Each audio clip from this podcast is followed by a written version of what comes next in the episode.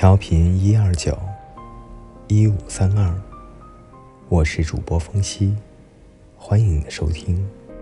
今天为大家带来的是三分钟故事。最爱的衣服是睡袍，作者张晓峰。我认识一个杰出的女人，在纽约，她是那一行里出类拔萃的人物。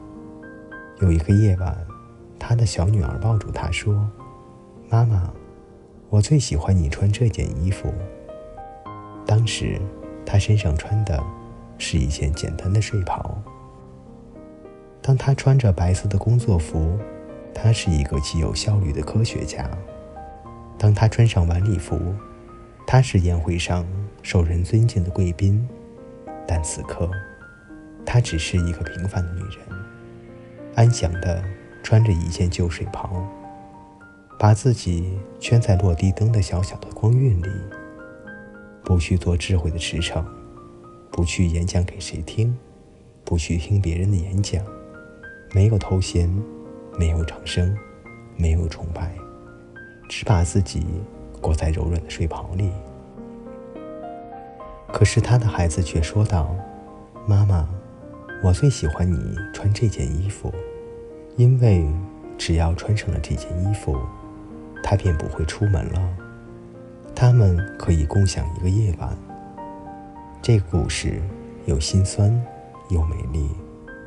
每次晚饭后，我换上那件旧睡袍的时候，总会想起这个故事。我好像穿上了一袭故事，不管明天的清晨有多远的路要走。不管明天别人称我们为英雄还是诗人，今夜，且让我们的夫妻儿女共守一盏灯，做一个平凡人。我们疲惫了，我们即将安睡，让一家人一起换上睡袍。我看一本书，或读一份报，我摸摸索索地找东西吃，或坐在那里胡乱地画一张画，在一个屋顶之下。